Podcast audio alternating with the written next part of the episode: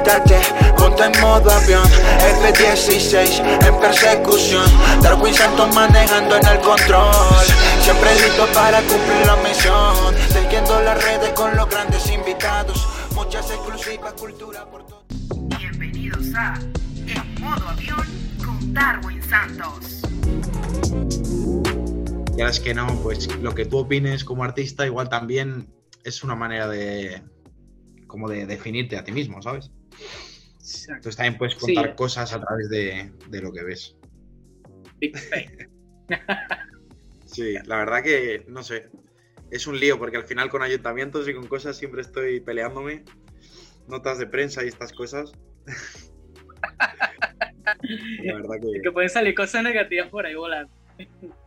A mí ya me da igual. Realmente ya llega un punto que ya llevo tres años trabajando en el banco y, bueno, me da igual que lo sepan realmente. Yo hago mi música, estoy orgulloso de ella y al que no le guste que no mire. Así que al final... pero, cuando, empezaba, cuando empezaba me daba más cosas. No, pero es un muy buen punto de vista que, o sea, verlo desde, ese, desde ese ángulo, por así decirlo, donde te limitas a ciertas cosas por, por quizás tu opinión o por cómo tú te expresas en tus canciones, que pues, hasta un cierto punto no debería ser así, ¿no? O por lo menos es lo que yo veo. Sí, pero bueno, todos lo hacemos, ¿eh? Al final, todos vivimos en sociedad y aunque, por ejemplo, yo al final parece que estoy muy restringido por, por el trabajo que tengo, pero realmente al final no puedo decir otras cosas que, que igual diría. O, por ejemplo, mucha gente, artistas grandes, no se mojan en temas importantes, política, ese tipo de cosas. Entonces también todos al final lo hacemos un poco, yo creo. Y tiene sentido, me parece bien hacerlo. Sí, hasta cierto punto es bueno eh, como que dar ese punto de opinión, porque quienes tienen el, a quienes realmente el pueblo escucha de una manera muy extraña, es el que, el que es famoso, que está arriba, el que todo el mundo ve, entonces tu opinión es muy importante para las personas que están debajo de ti. Es como que, así tú no tengas la razón, él es objetivo, él está allá arriba, él es alguien, hay que hacerle caso. Sí, sí. no sé, lo veo así. Yo Totalmente. lo hago. A veces tienes, tienes como mucha responsabilidad con lo que dices. Lo cual...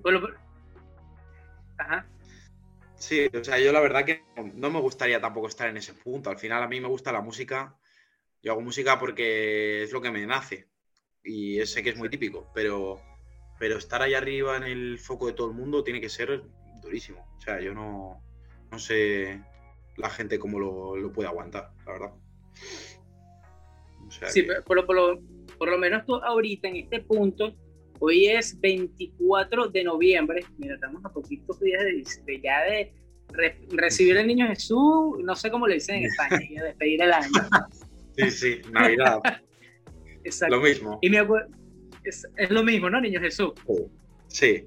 y me acuerdo que cuando hicimos la primera entrevista, la primera conexión, eh, para la portada, que fue portada de la revista, eh, todavía estabas como naciendo, como rompiendo ese cascarón, pero ahorita estás en otro peo y por eso estoy diciendo que a las personas que están como arriba, yo por lo menos actualmente, y lo digo con, con, orgullo porque me pareció increíble y te lo he dejado mucho posts, ver cómo has crecido, cómo has evolucionado y que lo he seguido de cerca porque me gusta lo que has hecho y que bueno, que tienes el apoyo de, de, tu, de tu pareja en el proceso audiovisual, fotografía y es increíble ese trabajo.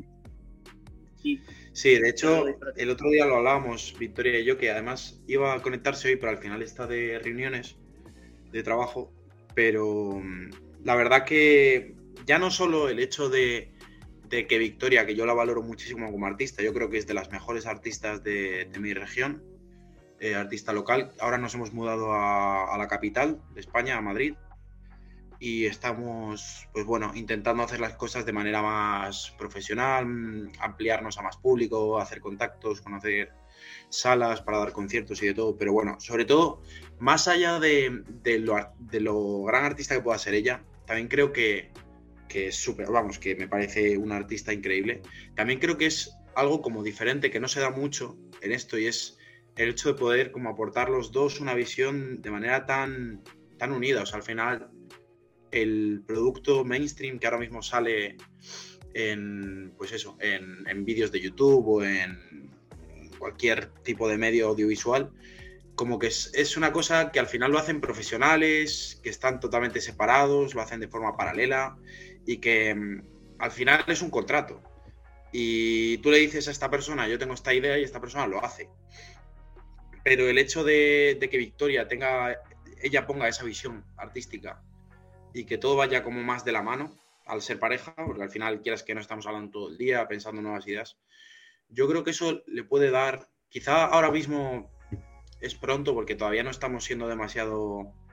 Em, como se, o sea, no estamos apostando demasiado por las ideas que, tenemos en cuanto a medios, pero cuando empecemos a apostar y a hacer cosas un poco más en serio, o por lo menos invirtiendo más, más dinero y más recursos, yo creo que, que, es una cosa que nos puede diferenciar. Al final, lo que comentas tienes razón en eso. Sí, sí porque por lo menos, y en el caso de que fíjate que está diciendo que a pesar de que tú haces la música porque te gusta, tienes, tú tienes tu vida, o sea, tú, eres una persona con un nombre real que, bueno, por razones X no lo mencionas. Eh, tienes un trabajo, no vives como 100% de la música, pero ya hay personas que actualmente viven, desayunan, almuerzan y cenan de la música.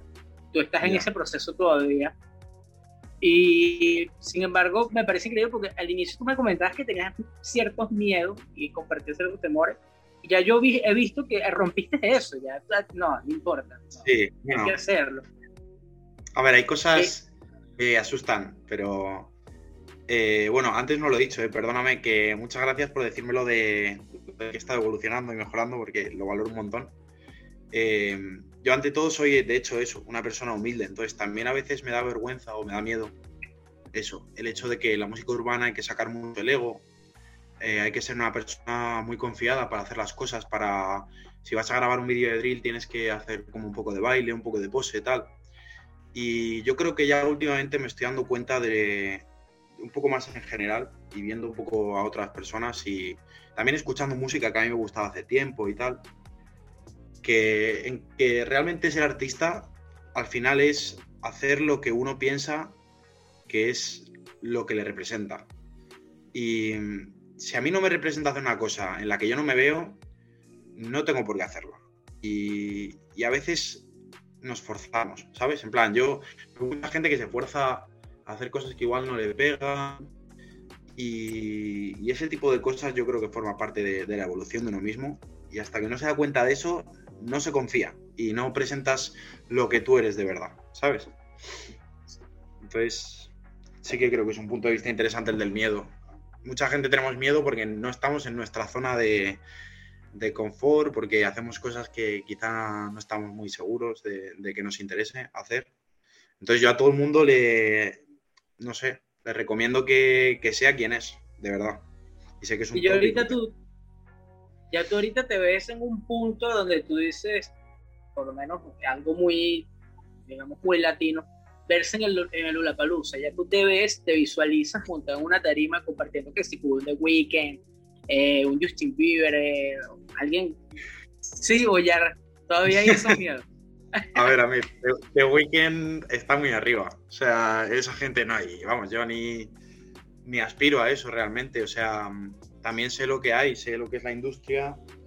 Y yo en el caso de que consiguiese algo de todo esto, yo creo que, que podría llegar a hacer quizá cosas a nivel nacional interesantes, pero, pero artistas que han sido muy potentes nacionalmente que han sido muy creativos, muy ingeniosos, con mucha carisma, con mucha repercusión, con mucha gente detrás, y aún así no han conseguido ser internacionales, eh, yo creo que hay cosas, hay factores que, están fuera de mi alcance. O sea, yo, yo no soy. Yo no soy Rosalía, ni tengo ese talento, ni ese portento, ni esa voz, ni. ¿Sabes? Yo, por mucho que, yo consiga llegar a alguna cima o lo que sea, nunca voy a llegar a ciertos niveles, eso lo tengo claro. Pero tampoco me interesa demasiado. O sea, al final, lo que tú dices, yo más que verme en un escenario con, con, esa gente, me veo con, el público, con, con, personas que de verdad les guste lo que hago. y, no sé, pues contar mis cosas, hacer lo que yo siento y realmente pues también romper algunas barreras, que sería guay, la verdad. Es lo que a lo que más aspiro. Por lo menos romper como que ese paradigma, creo que lo conversamos la otra vez, fue el tema de que, no te conoce y no sabe mucho, que a ti te gusta escribir, tienes el proceso de la escritura. Eh, que deseas escribir un libro realmente. Y sería interesante verte como que llegues a un nivel muy top y luego sueltes un libro y que seas tendencia no porque sacaste un disco, sino porque sacaste un libro y rompiste récord en ventas. Y eso sería como romper, ¿sabes? Ese paradigma eh, distinto de, de, lo que es el artista como lo conocemos actualmente. Porque fíjate, si vamos a lo que está haciendo la música ahorita, eh, muchos artistas, se está viendo mucho en el hip hop, en el rap, eh, están sacando los, eh, sus discos en vinil o hacen recopilaciones de sus mejores discos, de sus mejores canciones y arman un vinil y lo venden porque a la gente le gusta lo, lo, tangible y ya se aburrieron de lo digital. Entonces algo que es rico, que, que, es tangible, es la escritura, el libro, algo que queda para la humanidad. Sí, totalmente. Yo la verdad que cuando, cuando comentaba lo del libro, o sea, en ese momento, a ver, yo sí que he escrito siempre algunas cosillas y tal, mm, sobre todo para desahogarme, pero creo que al final, si por ejemplo yo escribiese un libro, obviamente no voy a escribir un libro ahora, sino cuando ya eres alguien que interesa, ¿sabes? Pero yo, por ejemplo, en mi familia sí que he tenido siempre como la, la cosa de, de como llevar mucho la contraria. Eh, somos una familia de, con mucho pensamiento crítico, que eso es bueno por un lado y malo por el otro, porque estamos todo el día discutiendo, pero es lo que hay. Y al final yo creo que, que eso nos ayuda a dar una visión única, ¿sabes? Y eso lo que hace es que puedas llamar la atención de mucha gente escribiendo ideas que en realidad mucha gente piensa, pero que nadie dice, que son políticamente incorrectas, que... Entonces, creo que es lo que me gustaría, realmente si ya he sacado música, a la gente le ha gustado o lo que sea, como si es eh, haciendo cosas en YouTube o en Instagram o donde sea, o como lo que sea, como productor. Pero una vez ya eres alguien, sí que me gustaría como escribir un libro que cause mucha, mucha polémica. Y, ver a ver qué pasa, ¿sabes? Hay una española que es muy buena que yo sigo, que ella ha escrito todos los libros de que si conspiranoicos, no me acuerdo el nombre ahorita de ella, que ella sacó el libro, si sabes de quién te estoy hablando, ¿no? Me suena un montón, pero ahora mismo no. Ella escribió el libro Los Bilderberg, que lo censuraron en España durísimo. Después sacó el de los Illuminati. Es una española. De hecho, yo la conocí porque un rapero la reposteaba mucho, eh, un rapero cubano que se llama Randy Acosta, no sé si en algún momento. Sí, sí, sí. Como que compartía. Pero no conozco a la española. Bueno, después comparta la información, es increíble. Y la, la señora es absurdamente polémica por sus libros y todo lo que dice. O sea, viene el gobierno y te lo censura por X circunstancia, entonces le estás dando credibilidad a lo que ella escribió. Entonces se hace tendencia durísimo y el libro desaparece de todos los anaquieles porque la gente lo compra rápido antes que lo vuelvan a censurar en ese país. Entonces es increíble, ese concepto de marketing es increíble. Sí, yo, a ver, muchos artistas que realmente no tenían tampoco ningún talento así impresionante, ha sido gracias a la polémica en las redes.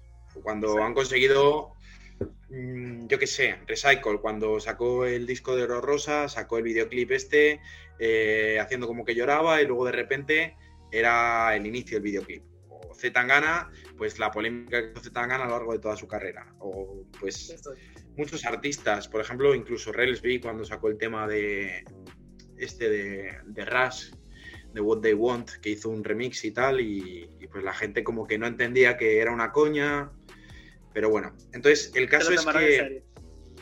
Claro, se lo tomaron en serio, entonces algunos se enfadaron, lo comentaron a otros, luego otros se dieron cuenta de que era una coña. La cosa es, es eso, ¿no? Reírse un poco de, de, de las ideas que una sociedad tiene preestablecidas, de los prejuicios, porque a veces pensamos que somos muy abiertos, que somos muy no sé, tenemos unas ideas muy, muy claras acerca de cuál es la vanguardia cultural y luego nos damos cuenta de que, de que hay cosas que tenemos dentro que aplicamos todos los días y que, y que todo es una farsa y todo es una mentira. Y, y no sé, pues la verdad que me, me, gustaría escribir cosas de ese estilo, pero también es verdad que es un concepto arriesgado. Pero yo creo que funciona mejor que, que, que nadie sepa nada de ti, ¿sabes? No, pero al final es bueno porque yo mantengo este concepto y lo descubrí sin querer por, la revista, por un artículo. Eh, aquí en Venezuela hay un tema delicado por la política. Y montamos un artículo sin querer y resulta que esa persona que escribió ese artículo era político y, ok, eso lo desconocíamos nosotros. Y se creó un revuelo. A raíz, a raíz de ese revuelo ganamos una cantidad de seguidores increíble en Instagram. y la, la, revista subió mucho más los views, entonces como que qué bueno que la gente hable mal o cree polémica por algo sin querer. Pues eso fue sin querer, yeah. eso no ni lo sabíamos.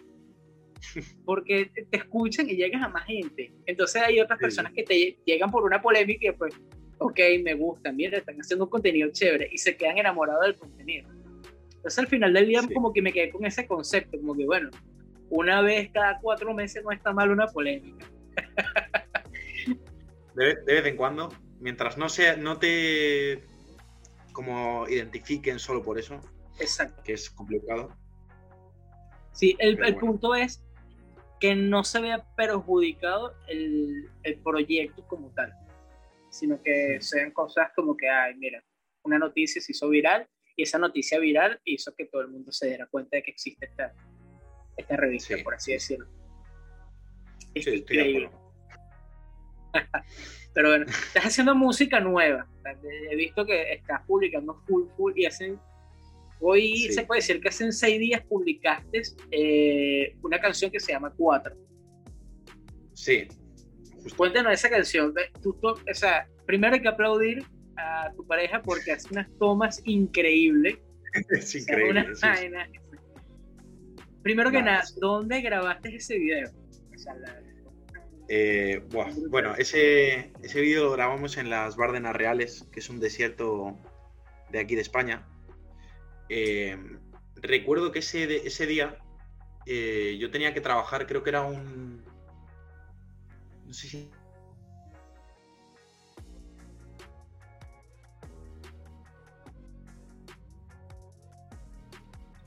Ah, no sé si se ha trabado la, la imagen o... Ah, vale, ahora. Sí, sí, sé que está eh, trabada, pero ya. Entonces, fuimos, al final salimos de Cantabria a las 8 y llegamos a Navarra como a las 11 de la noche o algo así. Y, y cenamos y yo tuve que seguir trabajando hasta las 2 de la mañana por cosas del trabajo y nos levantamos a las 5 de la mañana. Y, y fuimos a grabar. En pleno amanecer. Sí, o sea. Sí, fue una, una locura. Eso hay, hay, que decirlo por ahí, pero bueno, es solo una anécdota de todas las canciones de, del disco. De hecho, mira, lo tengo aquí. Tenemos este okay. disco chico. Eh, está brutal la carátula. Sí, está muy bien. Eh, se lo encargamos a un chico que se llama Fredo, bueno, que se vea bien por aquí, la verdad. Es que me gusta mucho. Tiene mucho sentido, mucho trasfondo el dibujo. Como eh, una galaxia. Pero a ver, para describirse a las sí. personas es como una galaxia, eh, está un sol, sí. hay, do, hay cuatro soles, ¿no? Uno azul, sí, dos justo, azules, hecho, uno naranja, uno amarillo, sido... y es como un mono. Sí, o sea, justo la canción 4 hay una frase que dice cuatro soles en mi dimensión, ¿no? Entonces, o sea, bueno, también está un poco mal que yo lo explique porque al final muchas veces el, el artista deja libre interpretación las cosas y, y es como más bonito a veces, ¿no? Pero, pero bueno, yo creo que en este caso, además con el concepto que tiene este disco y, el lugar en el que le vamos a dejar, eh, yo creo que sí que se pueden explicar algunas cosas. Por ejemplo, lo de los soles eh, es eso.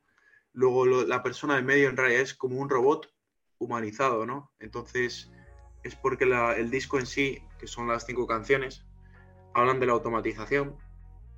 Eh, el espacio también refleja la habitación, o sea, el disco se llama la, la habitación pero la habitación no es un sitio físico, es, es una idea eh, de un lugar en el que tú estás encerrado y que no tiene por qué ser algo visible. O sea, son barreras que tú te pones a ti mismo. Entonces, eh, pues esa es un poco la idea. Y al final también el, el, robot, ya el último detalle, es que está disparando aquí una bala, eh, aquí, una bala, pero la bala le vuelve a, él mismo. Entonces, el disco habla como de la frustración. Son muchas cosas. El, diseñador es un genio, eh, Fredo. Yo le quiero muchísimo, además es, colega mío y es muy buena persona. Y, bueno, Victoria, pues ni te cuento lo que tú has dicho. Victoria es, es increíble, o sea, es de lo mejor que yo, que yo he visto a nivel visual, probablemente de, mi entorno cercano o de mi entorno accesible. Y, yo la valoro un montón como artista y como, como persona también, mucho más. Increíble porque, primero, eh, está brutal. Yo pensé que ibas a sacar tu disco, eh, fíjate lo que estamos hablando hace unos minutos. Sí, de lo físico, de lo tangible, ¿no? Eh, yo pensé que tu disco iba a ser solamente digital, hasta que me muestras el disco y quedé sorprendido. Y me parece brutal porque al final del día uno lo que le gusta, yo todavía vivo de eso, me encanta, colecciono vinil, yo tengo vinil, aquí hay una, salió una banda que se llama Lavillos, es muy famosa, es, como una música muy cultural y tengo casi todos sus vinil y de repente estoy aburrido y levanto el, el tocadisco, lo pongo y qué, divertido. para mí eso es increíble, escuchar el ruido. Igual que el proceso de, creo que el, el ser inaccesible, hoy día hace que sea mucho más divertido. Por lo menos ya tiendas de discos son muy pocas las que quedan en Venezuela. Entonces por lo menos eh, llegó el disco de Big a Venezuela. Ok, me quedé en Valencia, me queda una hora y media de, de Caracas a Valencia. Bueno, me voy hasta Valencia. Esto es un proceso porque disfruto de ir a Valencia, buscar la disquera, conseguir el disco, regresar a mi casa y escucharlo, ¿me entiendes? Y es una experiencia desde el primer momento en que sales que quieres escuchar algo. Es mi punto de vista. Yo como fanático lo disfruto de esa manera. De, todos modos, yo sí creo que eso como que tiene más sentido allí porque la gente de verdad, vosotros vivís la música muchísimo. Eh, yo me doy cuenta que, o sea, yo realmente me quiero enfocar mucho más también en, en Latinoamérica, o por lo menos entender más la cultura, escuchar más, más música de allí, porque aquí la verdad que al tener más medios, más acceso, que esto ya lo hablamos también en la otra entrevista, yo creo que la gente compite más o tiene menos tiempo para escuchar contenido, no lo valoran de verdad y, y a mí en Latinoamérica la, gente de allí la verdad que siempre me ha tratado mucho mejor. Y hay, hay gente de allí que me escucha de manera habitual y, rutinaria. Y yo creo que en España, por ejemplo, este proceso que tú cuentas de ir a, la tienda y comprar el disco, buscarlo, no se da tanto, pero yo hablando con la persona que, sí que se encargó de la distribución, que es una empresa que es Duplicat, que además tuvieron un trato muy bueno, eh, me comentaban que al final, por mucho que, queramos darle vueltas, un disco es un objeto físico lo das a una persona para que te dé una limosna por el arte que tú haces. O sea, es, una limosna. Al final, no, no es nada más que dame dinero porque yo te doy esto firmado y, de alguna manera es algo que puede tener valor sentimental, si lo ves con, con tiempo. Y nada, hemos vendido ya algunos, hemos vendido como 20 o algo así y, todavía tenemos algunos disponibles, así que el que, el que quiera y escuche esta entrevista, pues que de paso está muy exclusivo porque tienes como que mandaste a hacer un ejemplo 100. El, vendes esos 100 y ya no salen más. O sea, es como muy inédito, ¿correcto? Efectivamente. Por, lo menos si hay gente aquí en Venezuela que quiere comprar el disco, quiere acceder a ese, ese producto, ¿cómo lo haría? ¿Cómo, cómo, sería ese proceso? Eh, bueno, yo la verdad que no le he dado muchas vueltas pero sí tengo un par de personas que me han preguntado, de, bueno, no, sé de, Venezuela, pero de, Latinoamérica.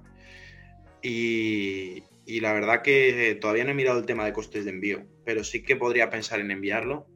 Y aunque yo no saque dinero, incluso pierda dinero, eh, yo realmente ahora mismo no estoy haciendo esto por, por, ganar dinero. O sea, si cobro en un concierto o, o, cobro por el disco, muchas veces es más para que la gente que tengo cerca valore que esto nos cuesta trabajo y sacrificio y que lo tenga como algo más, más profesional que para sacar un, ingreso al mes. O sea, que al final podría hasta plantearme enviarlo si, si no es demasiado caro. Pero tengo que estudiarlo. Y que lo estudies y envías la información. Este, Es increíble, porque de hecho no me lo esperaba. Fíjate que sigues rompiendo paradigmas y sigues abriendo como que otras ventanas que yo por lo menos no me lo esperaba. Y está interesante, me gusta ese salto que has dado, ese camino como lo, lo has hecho. Y lo importante es que, más allá de que existe una ambición, porque no lo queramos hacer como que no quiero ser famoso, pero estás haciendo algo que se hace notar y en cualquier momento quieras o no, va a llegar tu momento. Y está chévere porque estás dejando una huella.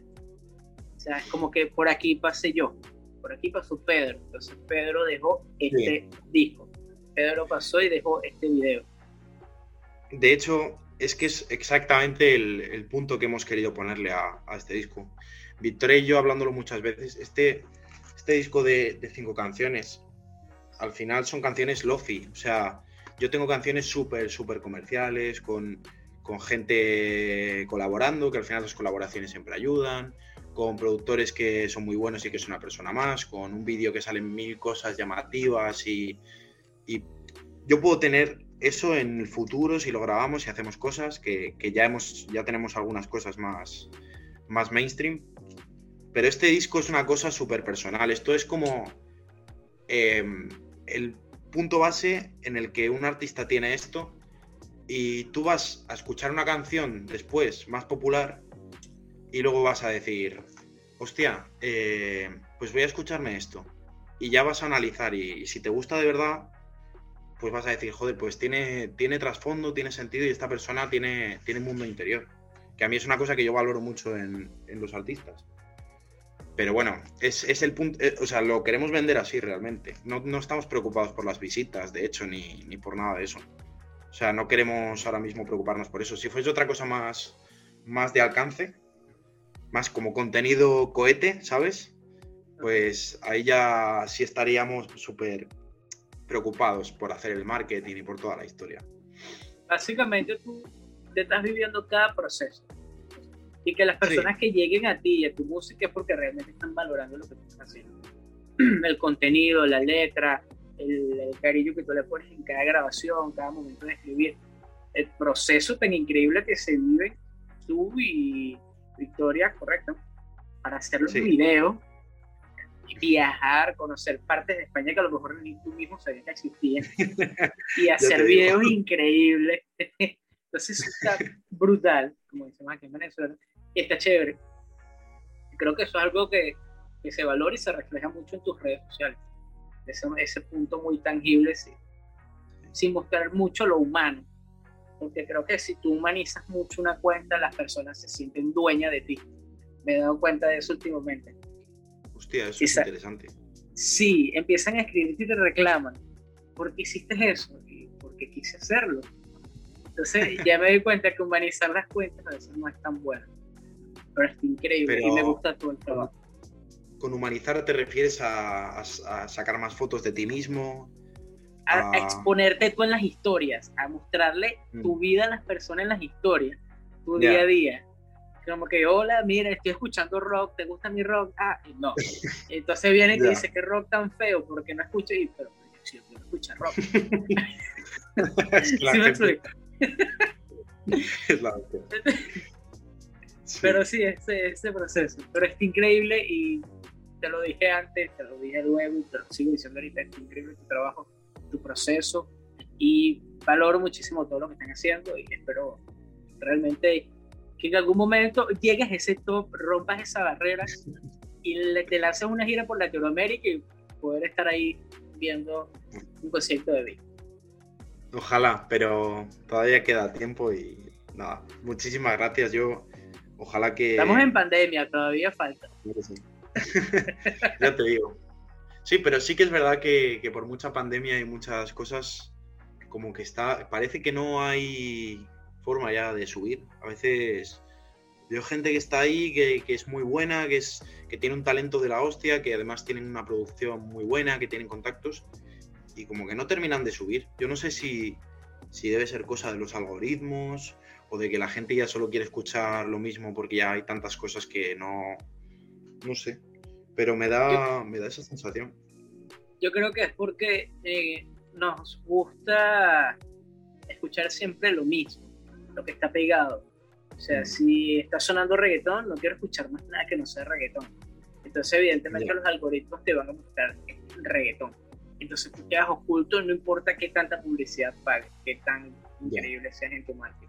Sí, sí de hecho, al principio sí que invertíamos algo, pero luego hemos decidido que, que no tiene sentido, que, que, es mejor hacer cosas raras. Yo estoy ahora haciendo como un LP de electrónica, ¿sabes? Me he puesto a hacer yo mismo produciendo electrónica y, y cosas que, diga, que digas, que la gente que está cerca de mí lo escuche y diga, pero este tío, ¿qué hace? Se le ha ido la olla, ¿sabes?